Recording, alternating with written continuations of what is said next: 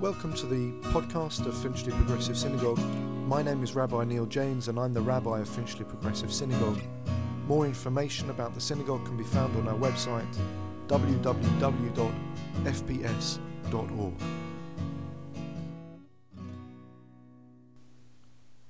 And it came to pass after these things that God tested Abraham. If ever there was a verse that was to forewarn us of the most confusing and frightening stories in the Torah, it was this one.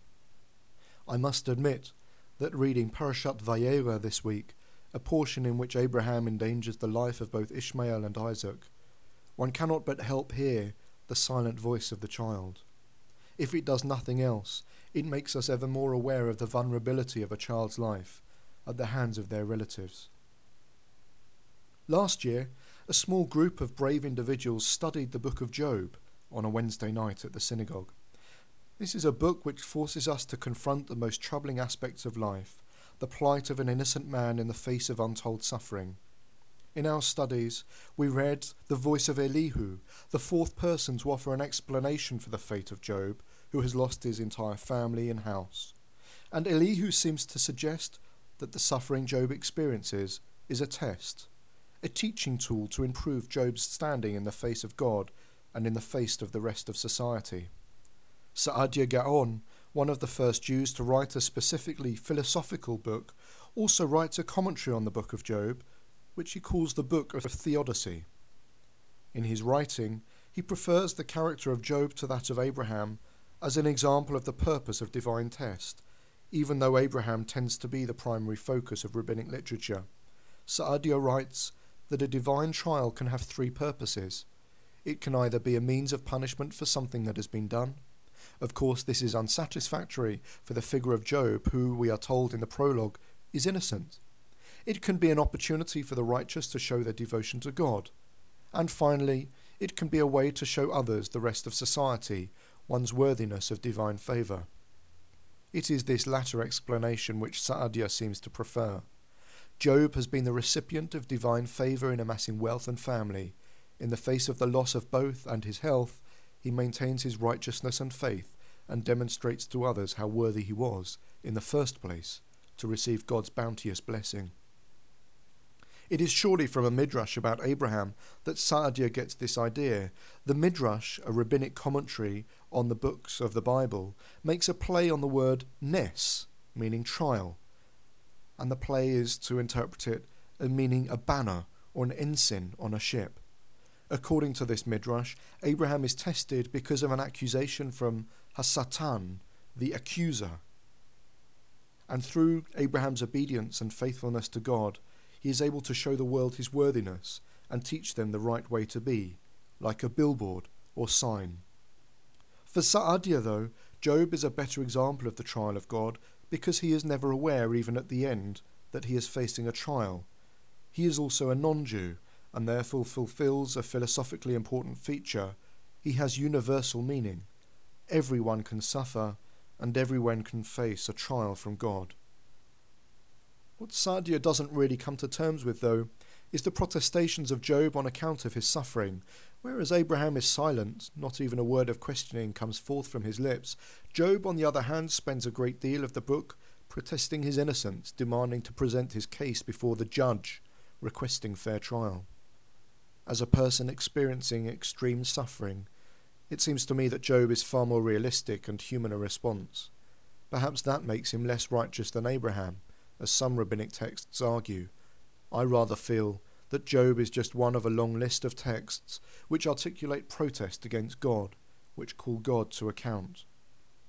More than Abraham's plea on account of Sodom and Gomorrah, which is also in Parashat Vayera, because Sodom and Gomorrah do not directly affect Abraham. He wasn't there to experience the suffering himself, and his family who lived there were saved. When it comes to Abraham's trial of the Akedah, he is silent.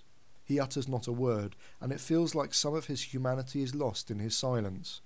Why won't he say something? We want to cry out. Rabbi Professor Neil Gillman argues that the question would have been unanswerable. How could God answer the question we wish Abraham would have asked? Is effectively what he claims in his book Traces of God.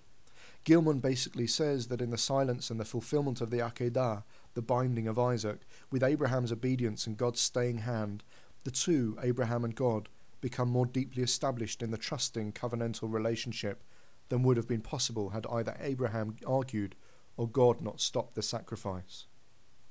But we are not Abraham. We live in a time where unimaginable suffering and devastation has been wrought on human lives, destruction that it would have been inconceivable for any biblical author to have written about.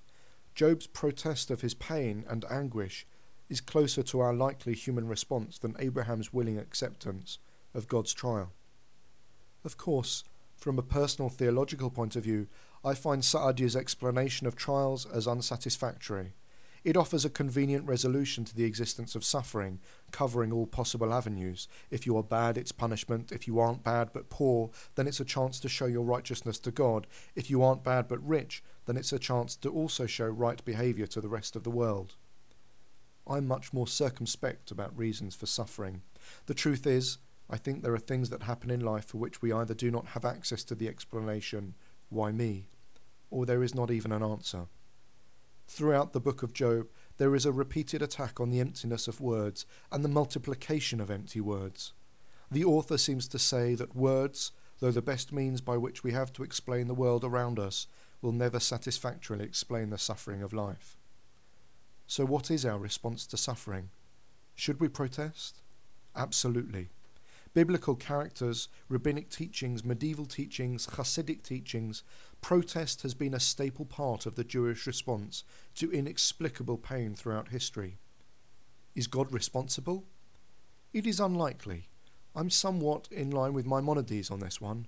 Maimonides would argue that we cannot possibly know God's mind or understand God's actions, and it is tantamount to idolatry to suggest otherwise. Along with that, I'm not a believer in the interventionist man in the clouds with a big white beard who meddles in my life, making it harder or better. We make of life with its trials and tribulations, successes and celebrations, what we can as individuals and in our communities. I think it far more likely that God weeps when we inflict hurt on one another, or is sorrowful when we are afflicted with suffering, than is causing the pain in the first place. Finally, the response to suffering which many writers on the Book of Job argue for, both Robert Gordis and Kenneth Seeskin, professors of philosophy and religion, share this view. The book, they argue, is not about God, it is about us. It is about the way in which we treat one another when confronted with the heart wrenching story of one man's life. In the book of Job, we read of three friends who attempt to comfort him with words of solace all they end up doing is telling Job that he must have committed some horrendous sins to warrant such a punishment. As we read their accusations, we come to the conclusion that with friend like, friends like these, who needs enemies? There was little compassion. There was certainly no comfort. They are wrong.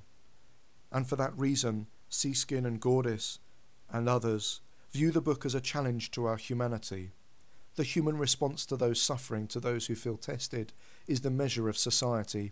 We are judged in our behaviour as we react to the unbelievable and inexplicable suffering of our fellow human beings. If we become insensitive and divorce ourselves from compassion towards the lives of others, if we do not appreciate the scandal of inexplicable suffering, if we consider ourselves to be so clever as to make arrogant claims about God's ways, if we feel no indignation, then we have failed as individuals, and the victory is with the accuser. In the words of Job, we are but dust and ashes. Let us pray that for the few fragile moments we are put on this earth, we make an impact on it for better, and that we may be blessed with understanding and compassion, and friends and family who are understanding and compassionate. So may our suffering seem lessened, and our joy greater. May this be God's will. Ken Yehi Ratzon. Amen.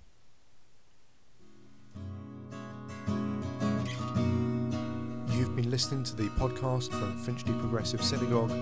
More information about the synagogue can be found on the synagogue website www.fps.org.